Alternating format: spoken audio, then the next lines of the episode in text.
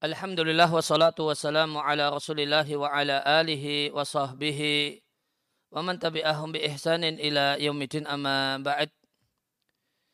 Kaum muslimin dan muslimah rahimani wa rahimakumullah kembali kita lanjutkan membaca dan mentalaah kitab Tazkiratus Sami' wal Mutakallim fi adabil alim wal muta'allim. Kita sampai pada adab yang kelima yang semestinya dimiliki oleh seorang guru eh, terhadap siswa-siswanya. Adab yang kelima adalah qala al-musannifu rahimallahu taala al-khamisu Adab yang kelima adalah ayat semahalahu hendaknya seorang guru itu eh, longgar hatinya bisuhulatil ilqa'i untuk memberikan cara penyampaian yang mudah. Fita'limihi ketika mengajar siswa-siswanya. Wa husni talattufi dan bersikap yang betul-betul baik.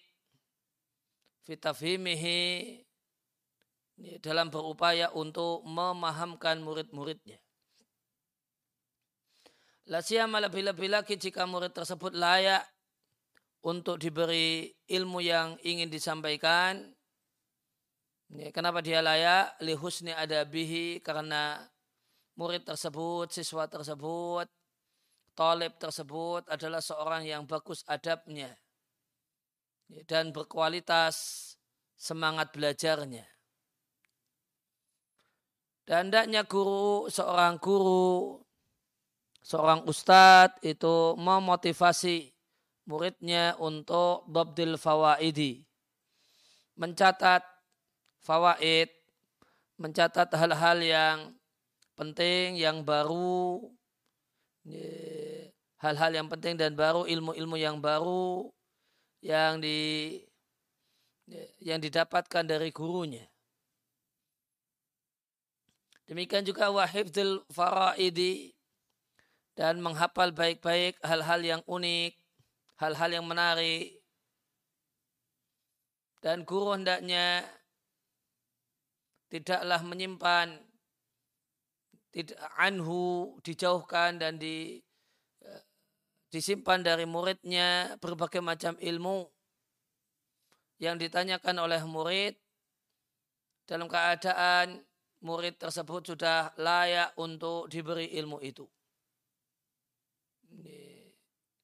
Karena dia sudah memiliki ilmu-ilmu basic, ilmu-ilmu dasar yang menyebabkan dia faham dan bisa mengerti ilmu yang disampaikan.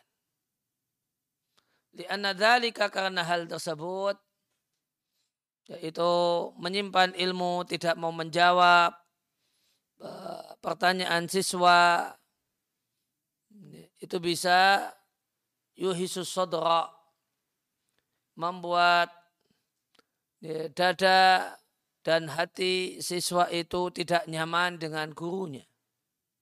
Wa yunafirul qalba membuat hati tidak suka. Wa yurisul wahsyata dan membuahkan ketidaknyamanan.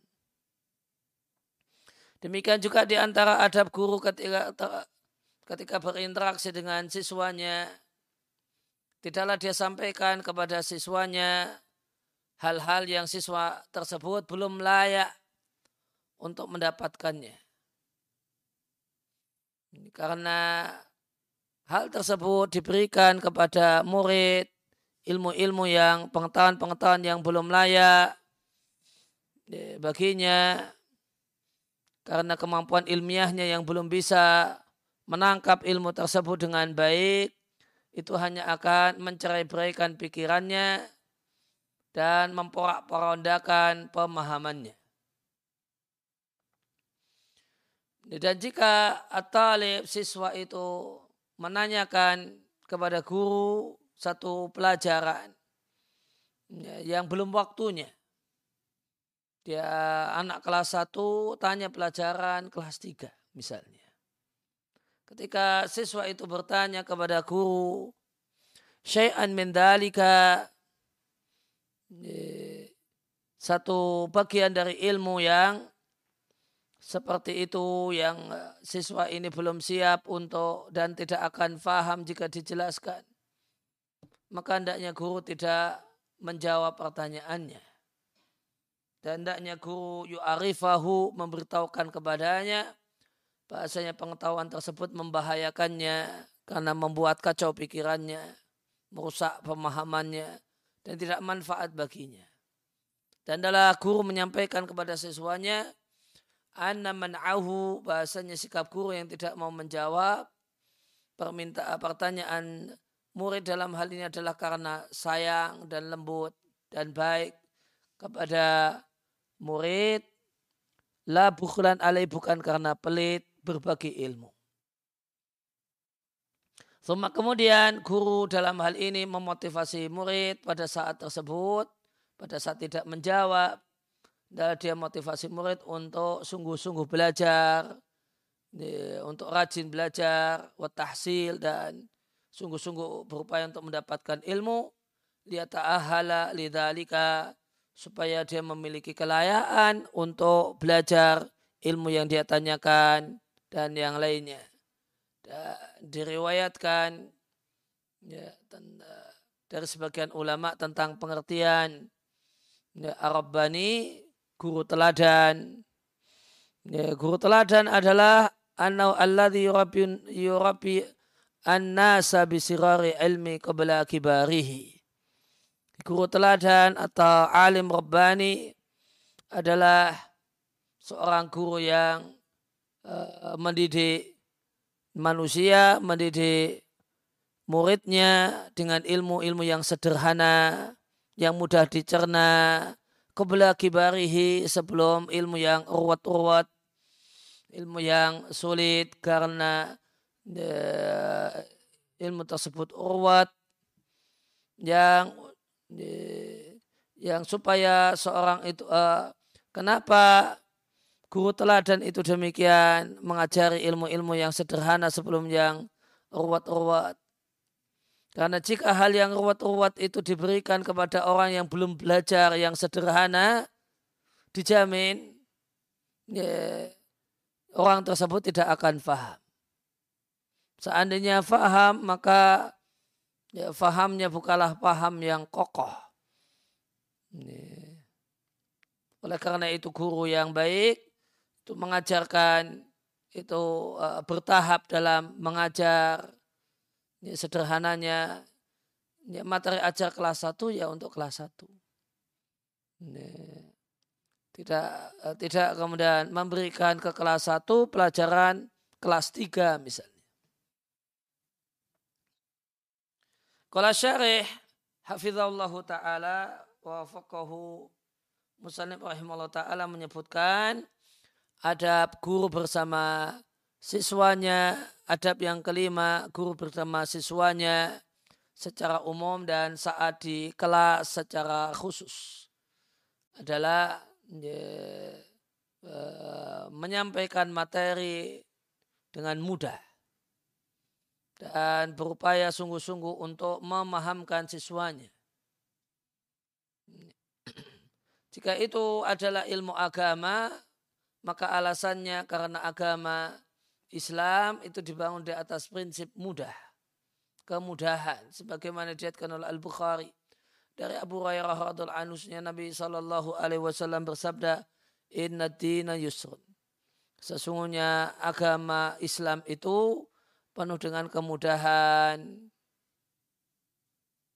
Demikian juga induk dari ilmu dalam agama yaitu Al-Quran dibangun di atas prinsip kemudahan sebagaimana firman Allah Subhanahu wa taala di suratul Qamar walaqad yassarnal qur'ana lidzikri fahal mim Sungguh kami telah mudahkan Al-Quran untuk diambil pelajaran. Maka adakah orang yang mau mengambil pelajaran? Ya, fal munasib maka yang cocok li sinatil ilmi untuk membentuk ilmu adalah hendaknya ilqa penyampaian materi itu dalam model semacam ini. Yaitu penyampaian materi itu dibuat mudah dan mudah. Supaya mudah mendapatkannya mudah untuk memahaminya kemudian tatamakanun nufusu min talaqiha jiwa manusia pun mampu untuk menyerapnya. Jiwa, siswa pun mampu untuk menyerapnya. Wa ajdaru matakunu samahatu. Dan perkara yang paling layak maka kelapangan dan kemudahan selayaknya itu muncul di, dan dilakukan limangkana muta'ahilan ditujukan kepada orang yang muta'ahilan ditujukan kepada orang yang layak untuk mendapatkan ilmu dikarenakan dia adalah orang yang bagus adabnya dan orang yang berkualitas semangat belajarnya wa ulima dan diketahui dia adalah seorang yang antusias dalam belajar.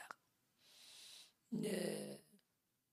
Maka ya, kelapangan, kemudahan dalam ya, dalam memberikan materi dan dalam penyampaian ya, selayaknya dimunculkan kepada orang yang layak untuk dibantu agar faham ilmu. Dan orang yang layak untuk dibantu faham ilmu adalah orang yang sopan, adalah siswa dan murid yang beradab, yang bertanya dengan baik, yang bersikap yang hormat dengan gurunya. Nah, orang ini layak untuk dibantu, layak untuk dimudahkan, dipermudah. Dan dia pun diketahui orang yang rajin belajar, sungguh-sungguh belajar, ya, terkenal dan telah diketahui antusiasnya yang luar biasa dalam menuntut ilmu.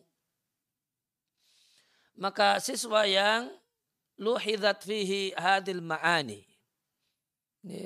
Terlihat pada dirinya hal-hal ini yaitu tiga hal yang tadi disebutkan. Ya, adabnya bagus. Ya, adabnya bagus, eh, menuntut ilmunya semangat, menuntut ilmunya kualitas, eh, menuntut ilmunya bagus, dan semangat dalam belajar.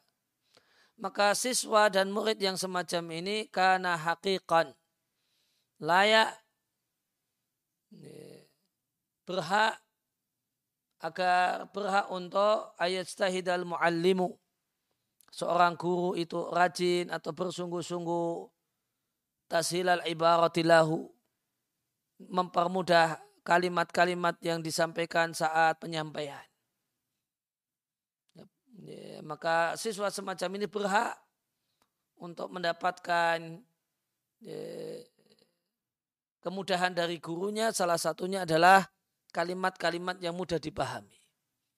Tentu satu materi itu bisa disampaikan dengan kalimat-kalimat yang mudah dipahami dan bisa disampaikan dengan kalimat yang sulit untuk dipahami. Dan uh, secara umum maka guru perlu bersungguh-sungguh ketika bukunya itu buku yang uh, cukup sulit untuk dipahami. Maka Guru itu perlu kerja keras, menata kata sedemikian rupa, mengubah mengubah eh, kata tanpa mengubah substansi hal yang disampaikan. Dia perlu kerja keras untuk memilih kata-kata merangkai kata yang dengan rangkaian kata ini materi lebih mudah dipahami.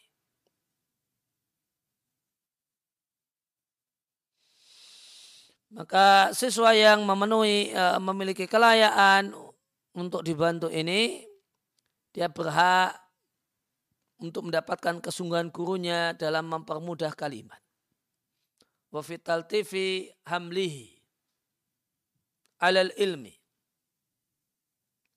Dan uh, secara lembut mendorong siswanya untuk ilmu, untuk mendapatkan ilmu hatta yakara fi qalbihi sehingga ilmu itu terpatri di hati siswa tersebut. Kemudian Muslim rahimahullah ta'ala menyebutkan termasuk hal yang multahak perlu digabungkan dalam adab ini hendaknya seorang guru itu terus menerus memotivasi siswa untuk mencatat fawaid. Ketika belajar, duduk belajar, maka yang dicatat itu tidak semua apa yang disampaikan oleh guru kata per katanya tidak. Namun yang dicatat adalah al-fawaid. Ya, yang dicatat adalah faedah-faedah menarik dalam pelajaran tersebut. Fawaid ini berupa kalau dalam ilmu agama, ya, ya, maka fawaid ini bentuknya adalah dalil, ayat Al-Quran, hadis Nabi. Demikian juga perkataan para ulama, perkataan terutama ulama salaf yang menarik, yang dikutip, kemudian kaidah, dan kaidah, kemudian penjelasan-penjelasan yang menarik, yang penting, nah, penjelasan-penjelasan yang baru yang sebelumnya belum pernah didapatkan itu fawaid itu disebut dengan sebutan fawaid. Nah itu yang dicatat. Demikian juga menghafal al-faraid, hal-hal yang unik. Li'anal ilma karena yang namanya ilmu, jika tidak diingatkan hal-hal yang perlu dicatat dan hal-hal yang perlu dihafal, maka rupama boleh jadi Al-mutalaki seorang siswa itu tidak perhatian pentingnya faedah. Jadi, maka di antara adab guru yang baik, di antara adab guru adalah mengingatkan ini penting loh gitu. Tolong catat ini, ingat baik-baik hal ini gitu. Dan itu diulang-ulang. Dan itu diulang-ulang ketika kita mengkaji satu buku, dan disampaikan, oh paragraf ini bagus sekali. Kalimat ini kalimat yang layak untuk dicamkan. Ini layak untuk dicermati. Ini kalimat yang bagus, e, kata-kata yang bagus yang semestinya dihafal oleh para penuntut ilmu. Maka itu di kalimat-kalimat semacam ini hendaknya diulang-ulang. Karena jika tidak diingatkan, kata seseorang al-Usaimi, jika siswa itu tidak diingatkan, ini perlu dicatat, ini penting, ini perlu digarisbawahi dan seterusnya, maka sering kali al-mutalaki siswa itu tidak faham bagian mana yang merupakan faedah penting. Karena karena seorang siswa, seorang pelajar ya, terkadang dia tidak memiliki alat ya, alat yang efektif, alat yang penting yang dengan alat tersebut dia bisa membedakan ilmu-ilmu yang pengetahuan-pengetahuan, info-info yang dia bisa ambil manfaatnya ya, dan mana yang tidak. Jadi sering kali siswa itu tidak tahu ini kalimat yang penting itu yang mana. Kalimat yang harus diapal itu yang mana yang harus betul-betul dimasukkan ke hati itu kalimat mana itu sering kali e, belum punya. Fayahtaju ila tahridi muallimi. Maka oleh karena itu maka siswa itu perlu motivasi dari guru untuk mencatat fawaid, mencatat faedah pelajaran, dan menjaga dan menghafal hal-hal yang unik yang perlu dihafal. Jadi karena uh, kekurangan cermatan atau karena memang belum punya alat yang uh, alat yang bagus untuk mengetahui oh ini penting untuk dicatat, oh ini sesuatu yang harus dihafal, maka guru perlu mengingatkan. Ini paragraf ini penting, kalimat ini itu bagus dan seterusnya. Dan para ulama rahimahullahu ta'ala terus menerus memperhatikan hal ini. Hatta sampai-sampai fi jumali dawabit al-ilmiyah. Sampai dalam sejumlah kaidah-kaidah ilmu yang mereka sebutkan semacam ada ulama yang mengatakan dalam ilmu nahwu ya to ya taliban khud faidah ba'da ida ma zaidah wahai penuntut ilmu wahai pelajar ambillah faidah.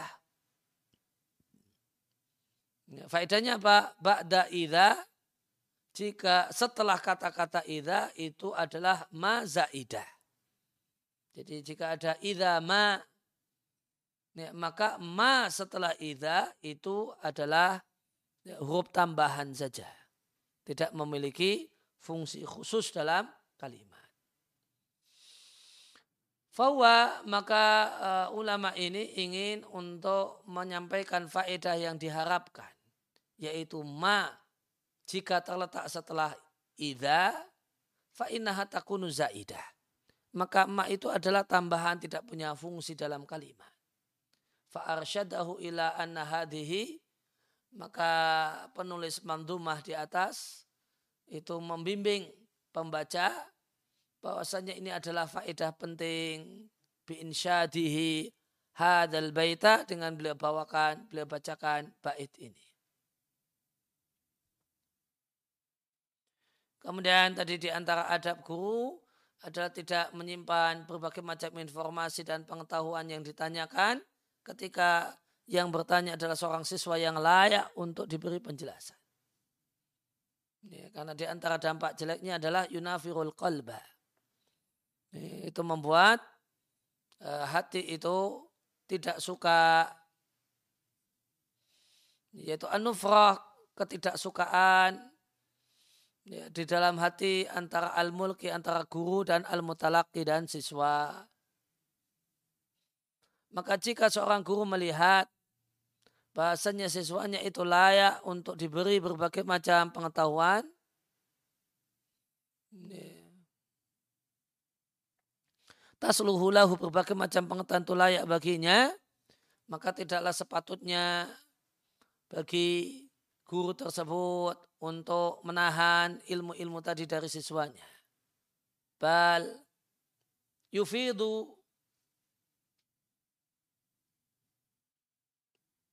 bahkan tidaklah dia curahkan sayha ilmihi alihi. Aliran ilmunya kepada siswanya tersebut. Namun jika dia jumpai bahasanya siswanya tersebut belumlah layak untuk mendapatkan ilmu itu. Maka maka guru tidaklah menyampaikan ilmu tersebut kepadanya sebagaimana kata musannif wa kadzalika yaluki malam yata'ahal lahu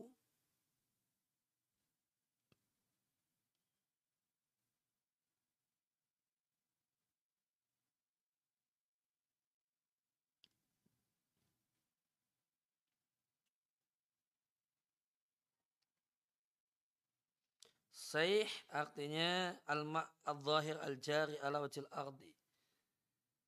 Ya, air yang mengalir di atas muka bumi. Maka yufidu dia curahkan sayha ilmihi curahan ilmunya kepada siswa tersebut.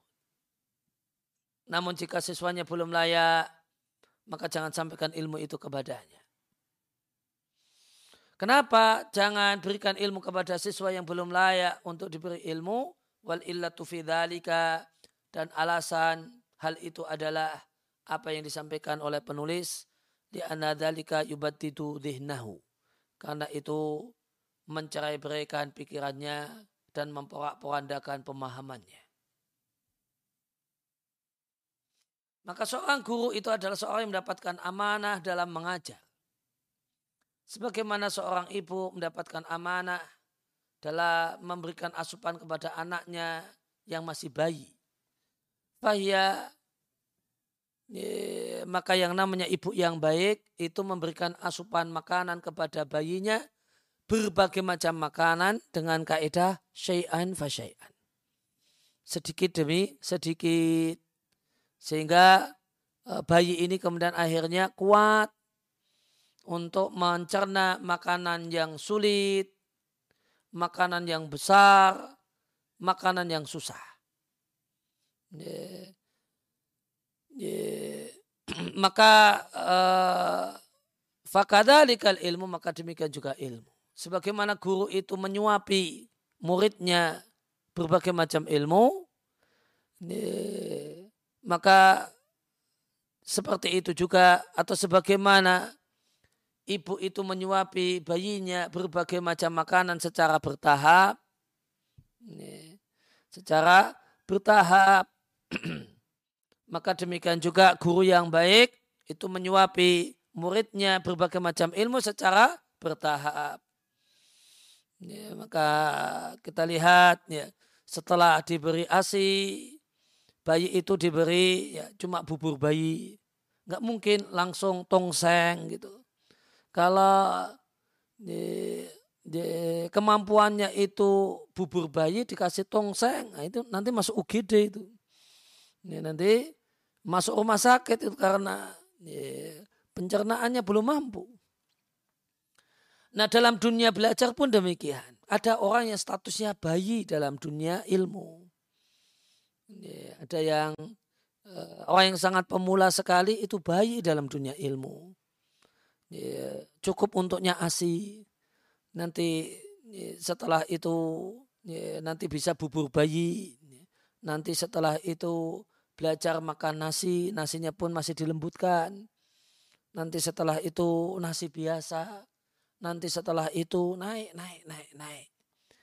Ya, maka dalam dunia ilmu juga demikian. Ada orang yang statusnya bayi ada yang statusnya bayi yang sudah merangkak, ada yang statusnya bayi yang latihan berdiri, ada bayi yang latihan berjalan, dan demikian seterusnya ada proses yang panjang. Nanti ada yang uh, sudah uh, bayi yang layak untuk kemudian uh, sekolah di PAUD, kemudian di TK, dan seterusnya. Maka Ya, makanan dewasa diberikan kepada bayi itu bikin mati.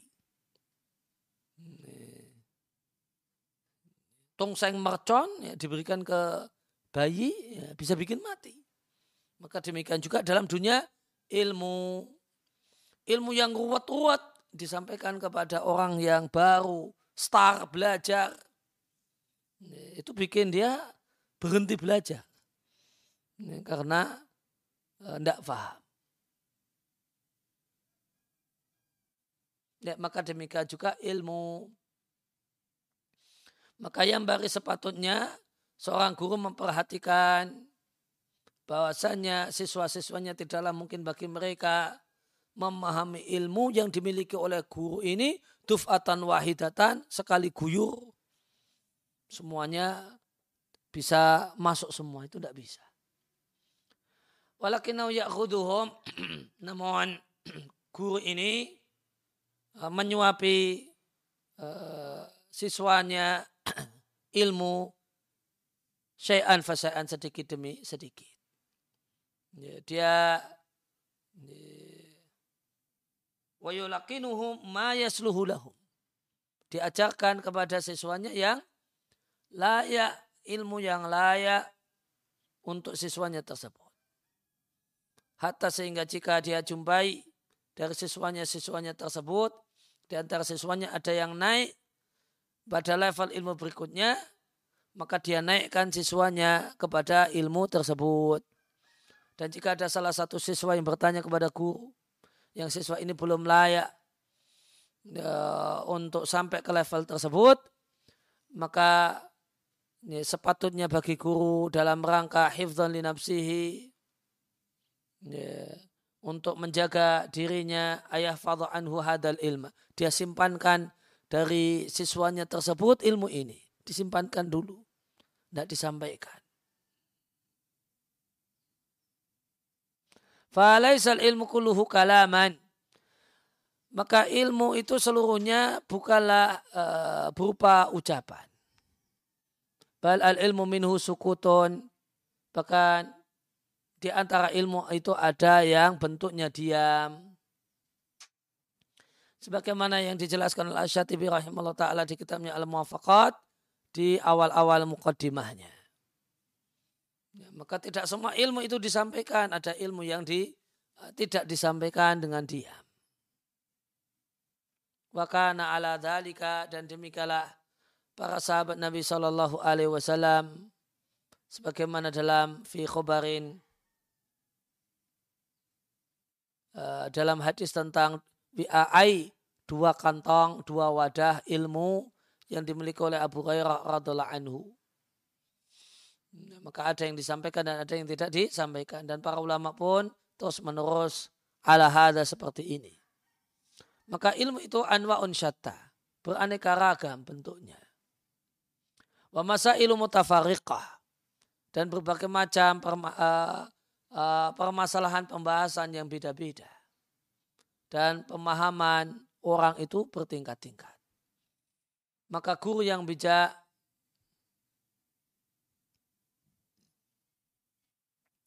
Guru yang bijak yang memperhatikan hal ini, maka guru ini akan memberikan kepada masing-masing siswa apa yang layak baginya. Maka ketika seorang guru, seorang di antaranya guru ngaji, dia mengajar dan yang dia ajar itu adalah jumhuril khalqi, publik di masjid umum, di acara tempat kita takbik akbar, semua orang datang. Maka yang disampaikan, yang diajarkan adalah yang mencocoki pemahaman mereka. Yang bisa ditangkap oleh umumnya pikiran mereka.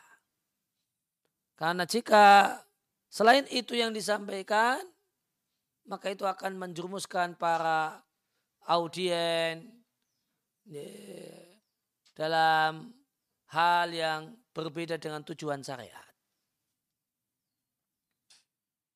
Karena tujuan syariat dari ilmu, ah, ini perhat, ini satu hal yang penting sekali. Tujuan ilmu, ya,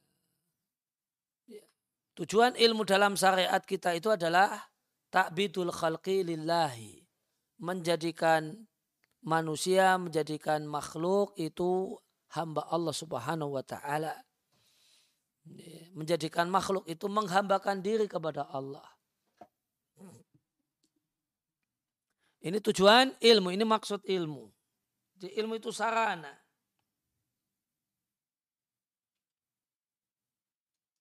Ilmu itu sarana. Sarana alat dan upaya agar manusia menghambakan diri kepada Allah.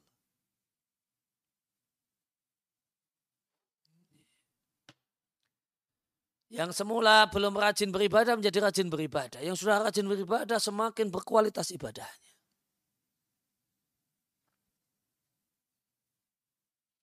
Maka wa idza kana fi ta'limi maka dalam jika dalam pengajaran ilmu itu menghalangi manusia untuk melaksanakan penghambaan kepada Allah. Karena ilmu yang di, diajarkan itu membuahkan kacaunya pikiran, ketidaksukaan dalam jiwa, dan sulitnya hal itu untuk dipahami.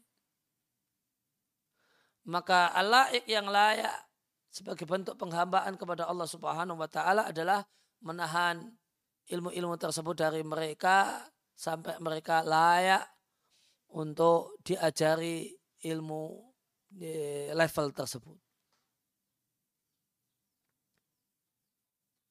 Semua kala rahimahullah ta'ala Kemudian beliau kemudian menjelaskan hal yang digabungkan dalam adab ini. Jika ada siswa bertanya sesuatu yang dia belum mampu untuk memahami, maka jangan dijawab.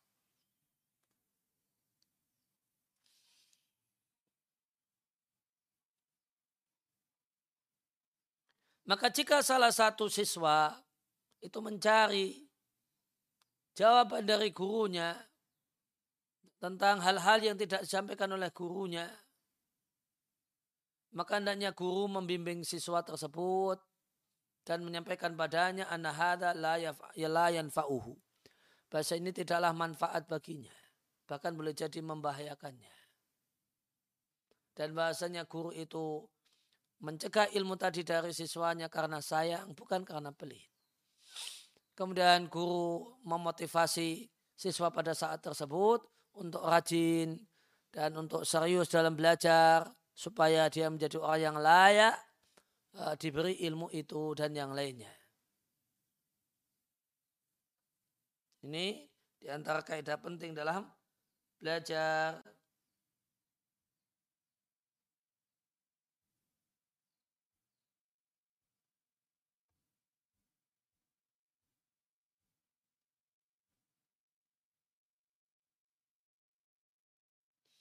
Walamma saratat kala jadilah para guru dan para siswa terdapat orang-orang yang tidak mengetahui kaidah ini maka soal mu'alim, maka jadilah seorang guru yang berpandangan. Anak bahasanya dia duduk di atas kursi mengajar, lantas dia sampaikan semua yang dia ketahui. Wa yaral muta'alim dan e, siswa itu memandang bahasanya dia telah duduk di hadapan gurunya dan dia adalah orang yang hakikun berhak untuk diberikan anyulkiya ilai al-mu'alim dia berhak dan layak agar guru memberikan kepadanya semua yang diketahui oleh guru. Wahada minal jahli bimaka dan ini adalah bagian dari kebodohan dalam pengajaran dan dalam belajar. Karena syariat datang untuk memperhatikan uh, kemampuan akal dalam memahami. Yeah. Anda semua tentu hafal perkataan Ali yang diatkan oleh Al-Bukhari dan yang lainnya. Ali radhiyallahu taala anu mengatakan hadis nasa bima ya'rifun. Ya, berbicara dengan orang lain dengan materi dan cara yang mereka bisa memahaminya dengan baik. Atau hipuna ayu kadzaballahu wa rasuluhu. Apakah kalian ingin Allah dan Rasulnya didustakan? apakah kalian ingin kebenaran itu didustakan?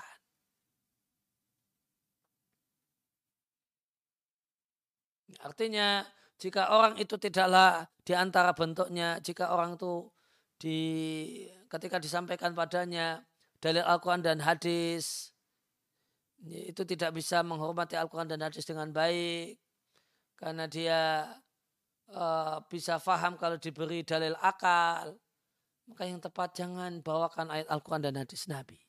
Namun uh, sanggah ucapannya, ya, bantah pendapatnya, dan ajari orang tersebut dengan uh, yang ya, dengan dalil-dalil nalar. Karena karena ternyata menyampaikan ayat Al-Quran dan hadis Nabi itu menyebabkan dia akan mendustakan ayat Al-Quran dan hadis Nabi. Maka jika disampaikan ilmu-ilmu yang samar, yang mem, yang membingungkan pemahaman, menurut pemahaman banyak orang, maka mayoritas audien itu tidak akan bisa menerimanya.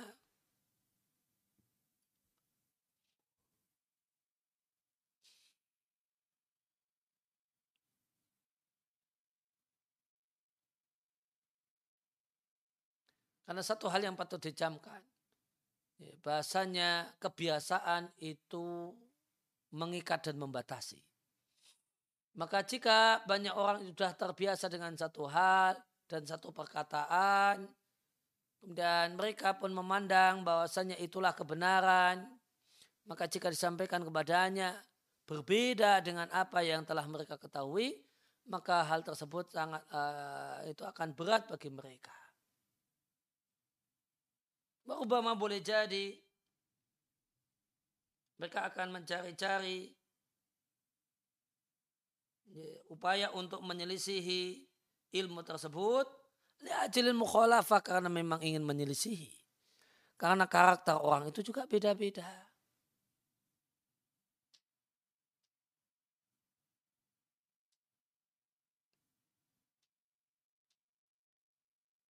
Ya, telah dibahas oleh uh, oleh Syekh Usaimi wal laqad ma'ana min sighairil masail di antara masalah yang sederhana adalah pengertian sholat dalam bahasanya orang Arab yang sudah tepat pada uh, yang tepat pada benak publik mayoritas orang sholat itu dalam bahasa Arab artinya doa. Namun uh, bayi nama at-tahqiq padahal hasil telaah secara mendalam pengertian sholat dalam bahasa Arab itu bukan doa. Orang yang pendapat ini bahasanya dalam bahasa Arab sholat artinya doa disanggah oleh Ibnul Qayyim di kitabnya Badawi Fawaid dengan empat alasan. Wabayana dan telah kami jelaskan bahasanya para ulama muhakkikin, para ulama yang mengkaji berbagai macam permasalahan dengan mendalam, menyebutkan banyak sholat adalah satu makna yang mencakup semua bentuk hunu wal ataf. Ataf itu uh, apa empati, hunu itu sayang.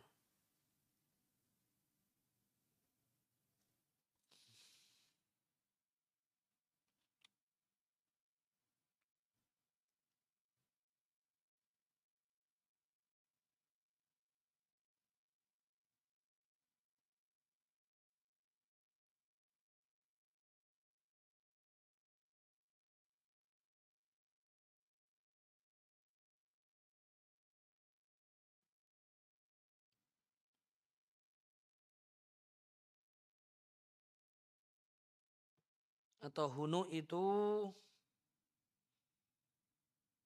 condong e, bengkok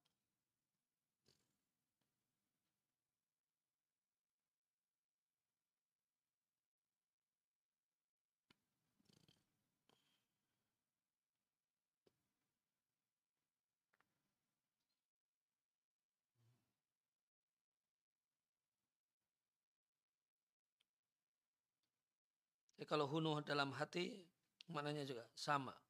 Hunu, iya. Hunu fikal bihi hunuun artinya atfun wa syafaqatun, sayang dan empati. Ya, e, makna ini saja, terjemah ini saja. Ya, al-hunu artinya sayang wal atf, ataf dan empati. Fahadil masalah as masalah kecil ini di antara akal manusia ada orang yang tidak bisa memahaminya maka dia berpandangan bahasanya itu menyelisih yang telah dikenal dan dikenal dalam perkataan para ulama. Dan ini adalah pendapat yang baru. Saroba bima saroba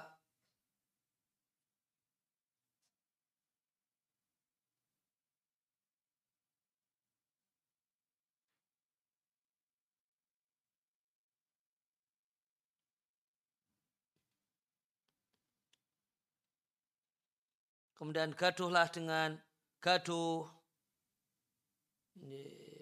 Maka kemudian orang tersebut bikin kegaduhan. Ya, karena akalnya tidak bisa menerima informasi ini.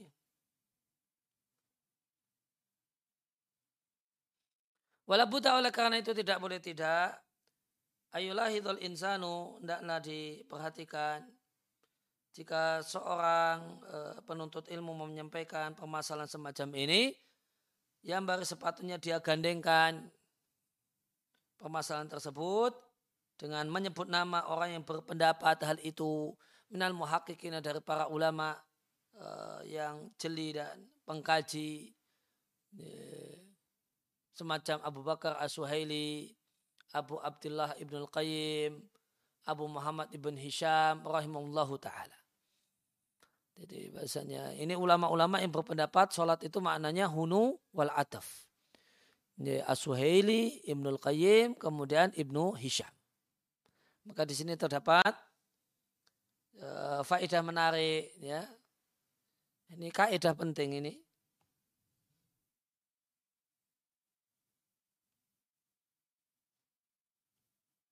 Sebuah keharusan ketika seorang itu menyampaikan ilmu yang dianggap dalam tanda kutip aneh oleh audien.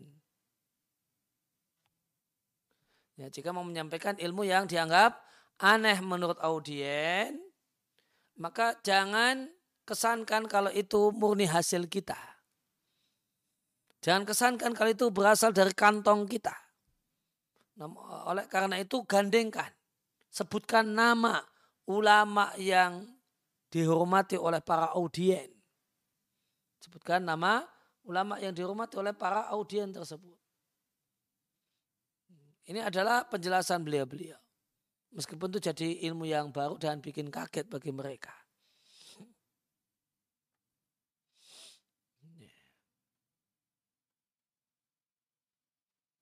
Karena kita nyebut nama dan itu nama ulama yang dihormati, maka nanti kagetnya tidak terlalu kaget. Oh, itu toh. Gitu. Ini kaidah penting ketika mau menyampaikan hal-hal yang bersifat unik menurut audien. Maka jangan kesankan kalau itu hasil kantong kita. Berasal dari murni kantong kita, penemuan kita. Sehingga mereka nanti akan mengatakan, siapa Anda dibandingkan ini, ini, ini, ini. Nah, supaya tidak muncul siapa anda semua pendapat demikian padahal uh, di kitab ini ulama ini di kitab ini ulama ini mengatakan tidak seperti itu oleh karena itu ketika seorang itu menyampaikan satu hal yang unik yang berbeda uh, yang tidak biasa didapatkan maka sampaikan ulama di balik pendapat ini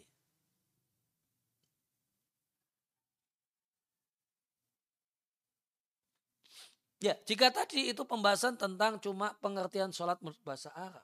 Fama balu lantas apa pendapatmu jika untuk masalah-masalah yang lebih samar, yang lebih sulit di bab akidah, tafsir, hadis ataupun fikih.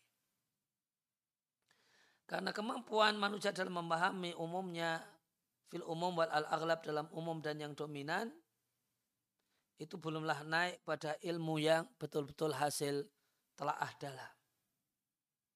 Fa'inal ilmal muhaqqaq. Karena ilmu yang betul-betul hasil telaah yang dalam itu qalilun finasi itu sedikit di tengah-tengah e, manusia.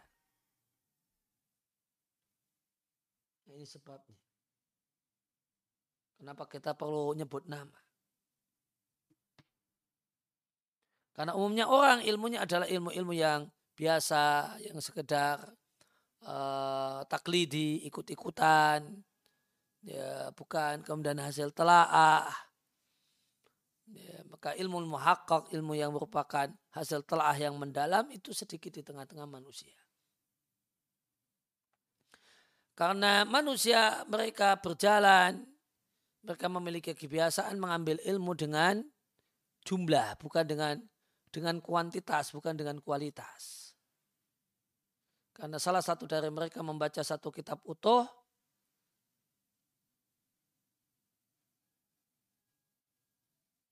Ini satu buku utuh. Akan tapi ida hakok tahu. Namun jika anda cek viswabi e, fahmihi dalam kebenaran pemahamannya min khotoih dari salahnya pemahaman pemahaman yang benar itu berapa yang salah itu berapa maka ada jumpai pemahaman yang benar itu sedikit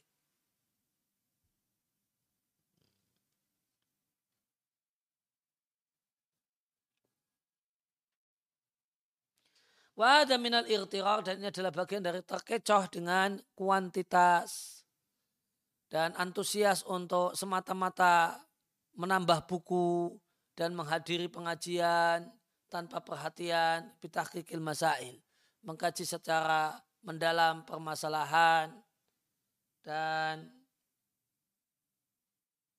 sabri gauriha dan menyelami permasalahan wa fahmi dan betul-betul faham madarikiha sisi pemahamannya.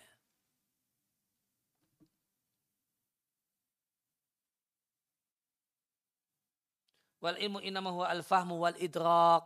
Padahal hakikat ilmu, masalahnya. Hakikat ilmu adalah faham dan menguasai hal yang dipelajari. Bukan hanya sekedar manggut-manggut ngerti tapi tidak paham.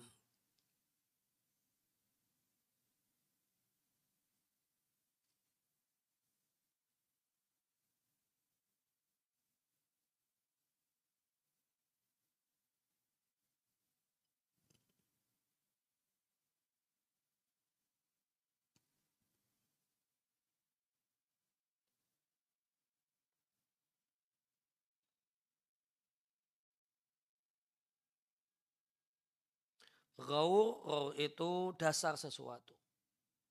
Sabar gaur ya, menyelam sampai dasarnya.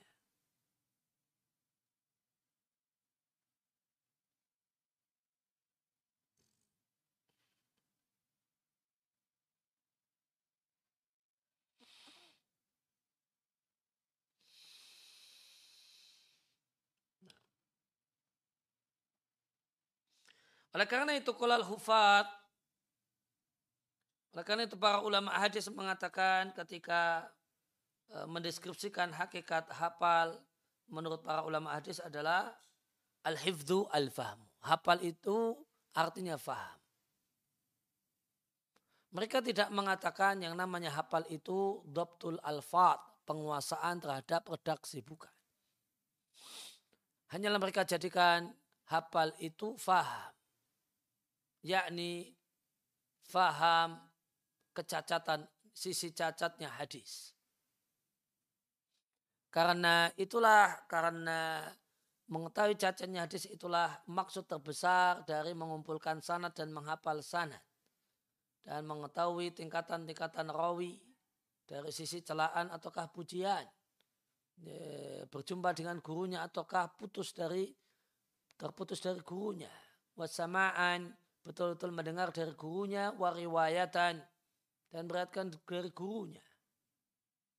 Fa'inahada maka inilah hakikat ilmu hadis. Wa amma adapun semata-mata orang yang menghafal sanat tanpa mengetahui uh, sisi cacatnya hadis, tanpa ada kemahiran baginya dalam uh, fiha dalam sisi cacatnya hadis, maka dia adalah orang yang sedikit pemahamannya dan pengetahuannya menurut para ulama hadis sehingga dia tidaklah berhak untuk mendapatkan label hafid pakar hadis uh, ladaihim menurut mereka para ulama hadis. Kemudian Musanib rahimallahu taala menyebutkan hal yang yuhakik mewujudkan pesan ini dengan beliau katakan diriwayatkan tentang tafsir Rabbani dan robani adalah satu hal yang Allah perintahkan dalam firman-Nya, walakin kunu robbaniyin. Jadilah kalian robbani. Maka Musanib menyebutkan apa yang disebutkan oleh Bukhari dalam sahihnya. Kala Bukhari mengatakan, wa yukal dan dikatakan. Bahasanya robbani adalah orang yang mendidik murid-muridnya dengan ilmu-ilmu yang sederhana sebelum yang rumit-rumit. Maka kalimat ini disebutkan Bukhari tanpa sanad di Sahih Bukhari tanpa menisbatkannya kepada siapa pun dan Ibnu Hajar pun tidak mentakhid atau menyebutkan sanadnya di kitabnya Taghliqut Ta'liq. Sehingga faka'annahu seakan-akan kalimat ini sebenarnya adalah perkataan Al-Bukhari rahimallahu ta'ala sendiri. Uh, Al-Qurtubi menisbatkan perkataan ini Arabani alladhi rabbin nasa bisirayil ilmi qabla kibarihi uh, dinisbatkan oleh Al-Qurtubi kepada Ibnu Abbas dan ini adalah kesalahan Qurtubi. Karena Ibnu Abbas inama dzakara hanyalah menyebutkan ketika menafsirkan ayat ini sama dengan apa yang disebutkan oleh Bukhari secara muallak dari tanpa sanad dari Ibnu Abbas. Maka kata Ibnu Abbas, Robaniyin adalah ulama fukoha. Para ahli fikih, orang-orang yang berilmu, yang kalem. Walam yakul Ibnu Abbas dan Ibnu Abbas radhiallahu anhu tidaklah mengatakan Robani adalah orang yang mendidik orang dengan ilmu-ilmu yang sederhana sebelum yang ruwet-ruwet.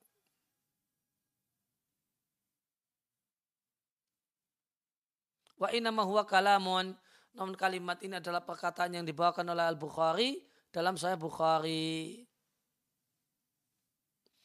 Dan makna atau pengertian yang disebutkan untuk Rabbani dengan pengertian yang mendidik manusia dengan ilmu yang sederhana sebelum yang ruwet, yakni artinya yang mengantarkan murid secara bertahap, yaitu orang yang bertahap dalam materi yang disampaikan, kepada siswa-siswanya berupa ilmu yang membuahkan amal maka guru tersebut mendidik siswanya dengan ilmu-ilmu yang sederhana sebelum yang ruwet-ruwet.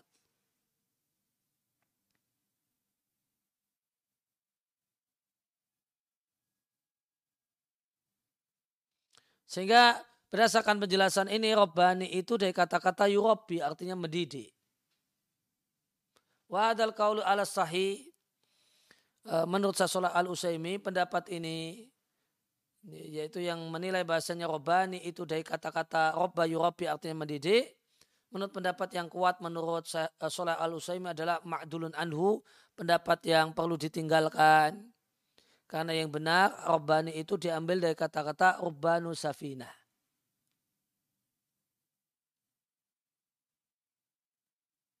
Rubban itu apa? Sehingga Rubban itu apa? Qaiduha pemimpin. Dan nahkoda kapal itu Rubban. Sehingga Rabbani maknanya adalah Allah dia susun nasa fima yuslihum. Orang yang uh, memimpin publik, memimpin masyarakat dalam hal-hal yang memperbaiki kualitas mereka. Inilah makna Rabbani. Yaitu Allah susun nasa yang memimpin banyak orang dalam hal-hal yang memperbaiki mereka, memperbaiki ilmu, memperbaiki amal, memperbaiki uh, wadakwatan, memperbaiki dakwah, bimbingan dan perbaikan dan memaknai Rabbani dengan pemimpin inilah makna yang dipilih oleh Ibnu Jarir atau Bari di tafsirnya. Dan inilah yang di pendapat yang dipilih oleh Abu Abbas Ibnu Taimiyah min wujuhin iddatin dari banyak sisi dengan berbagai macam alasan dalam satu buku tersendiri yang tercetak di Majmu' Rosail yang dicetak belakangan. Wahadil martabah maka level yang agung ini yaitu level Rabbani. Intinya sebagaimana disebutkan oleh al-muhakkikun para ulama yang telaah dan kritis di antaranya adalah At-Tubari dan Ibn Taimiyah adalah siasatul khalqi fi islahihim. Memimpin e, masyarakat luas, memimpin publik fi islahin untuk memperbaiki mereka. Dan Syafi'i rahimahullah ta'ala punya perkataan yang menarik. Siasatun nas asyaku min siasati dawabi. Memanage masyarakat, memanage orang, di antaranya tidak usah jauh-jauh, memanage anak, punya anak banyak. Itu lebih berat atau memanage siswa kalau seorang itu jadi guru, jadi kepala sekolah, jadi pengasuh pesantren. Memanage banyak orang itu lebih sulit daripada mengatur banyak orang itu lebih sulit daripada ngatur kambing dan sapi.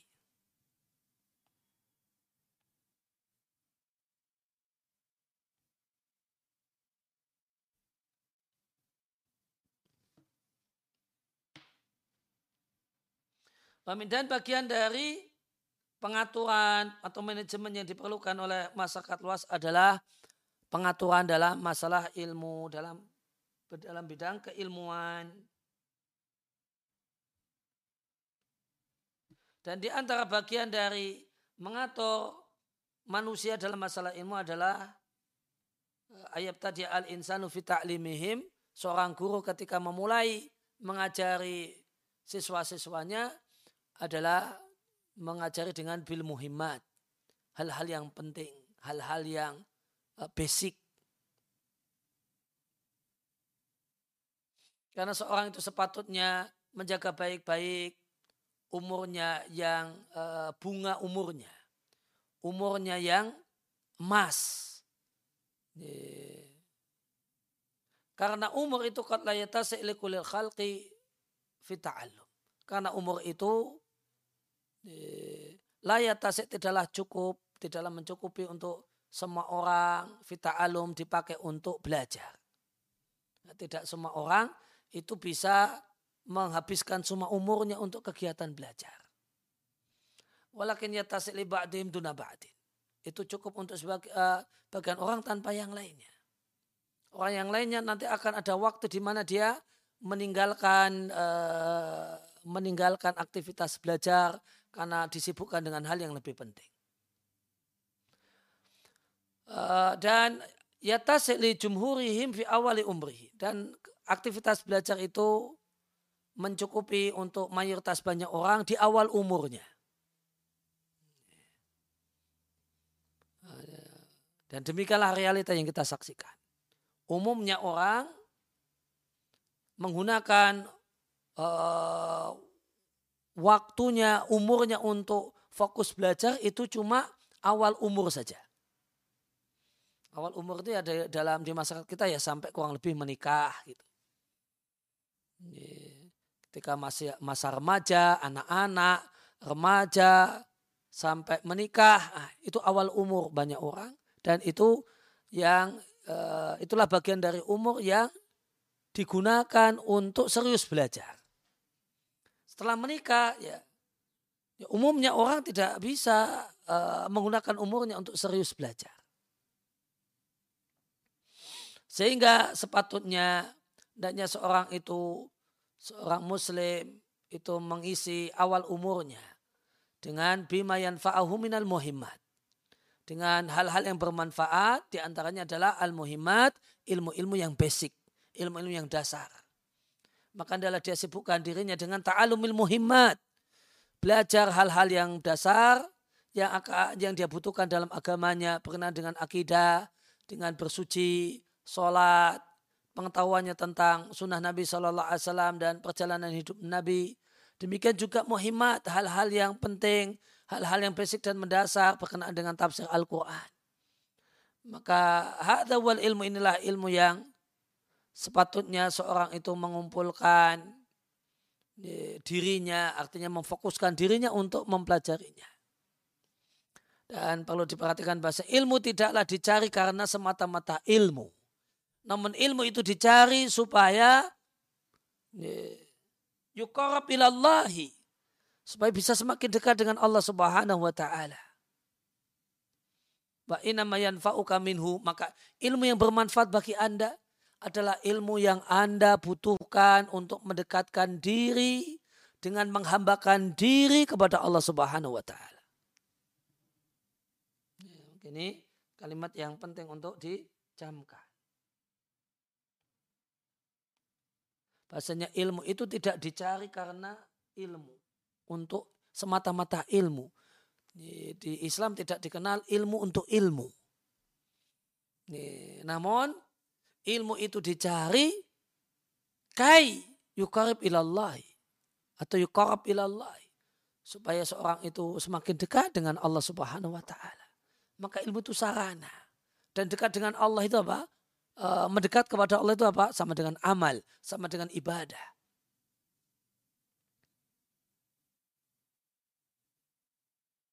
Oleh karena itu di antara uh, famina safaha di antara kebodohan ketika seorang penuntut ilmu menghadiri pelajaran uh, ilmu mustalah hadis, ilmu nahwu, usul fikih, namun ternyata dia tidak belajar hal-hal yang wajib untuk dia pelajari, akidah yang wajib dia pelajari, fikih dan yang wajib dia pelajari, hukum-hukum yang wajib dia pelajari, dan pengetahuan dengan sunnah Nabi Shallallahu Alaihi Wasallam yang wajib dia pelajari.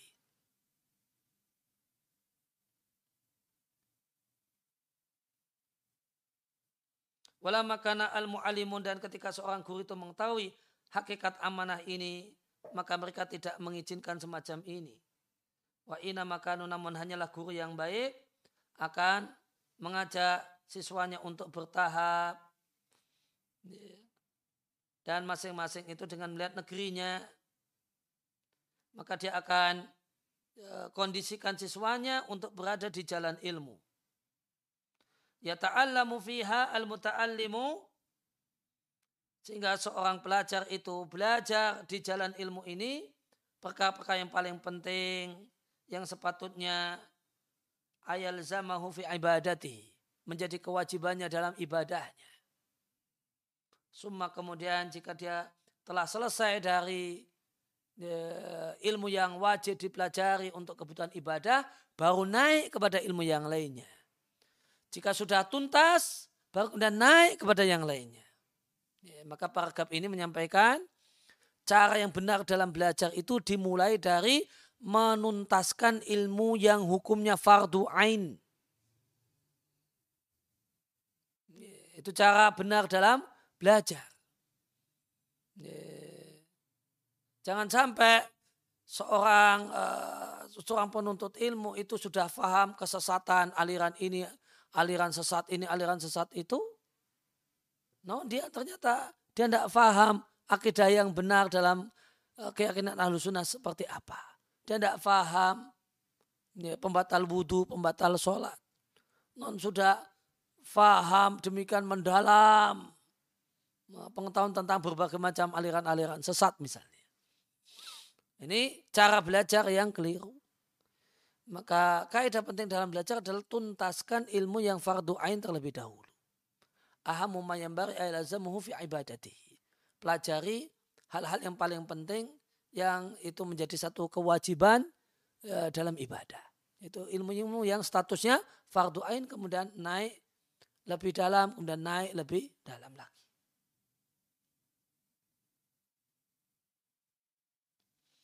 Oleh karena itu maka para guru bertanya kepada siswa yang tidak belajar, apa yang sudah Anda baca, apa yang sudah Anda pelajari, apa yang sudah Anda dapatkan.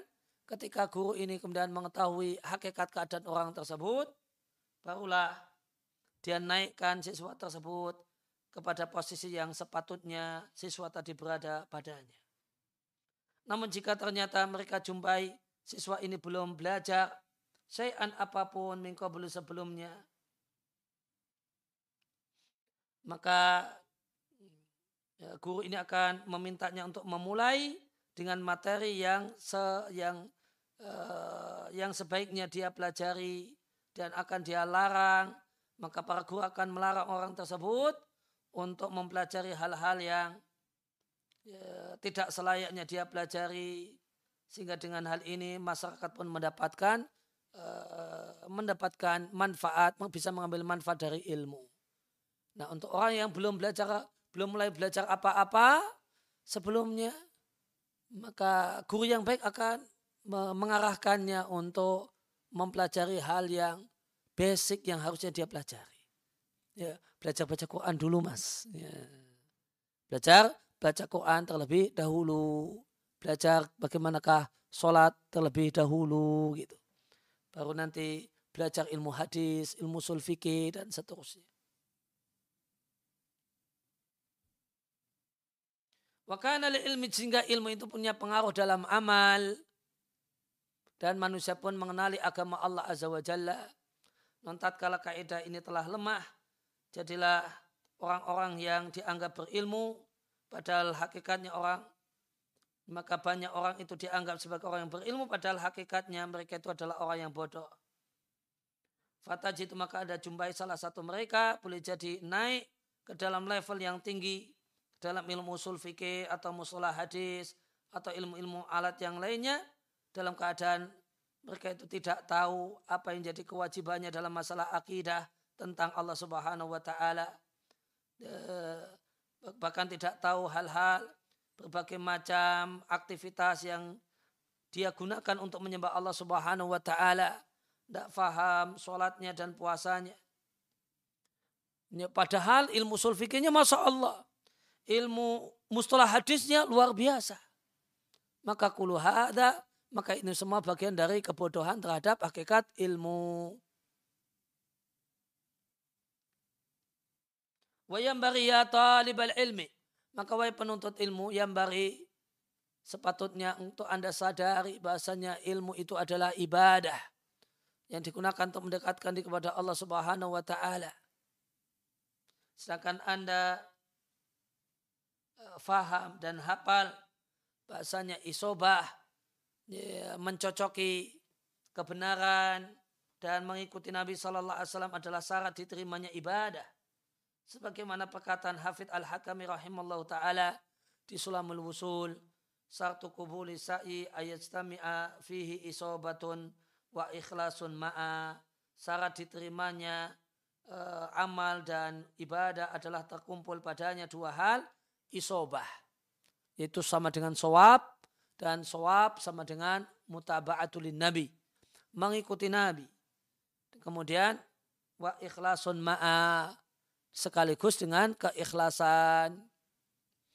Dan di, di antara bagian dari mutaba'ah atau mengikuti petunjuk Nabi Shallallahu Alaihi Wasallam dalam masalah ilmu adalah antusias untuk mempelajari hal-hal yang wajib dan dan itu adalah perkara yang mendekatkan uh, seorang hamba kepada Allah Subhanahu wa taala.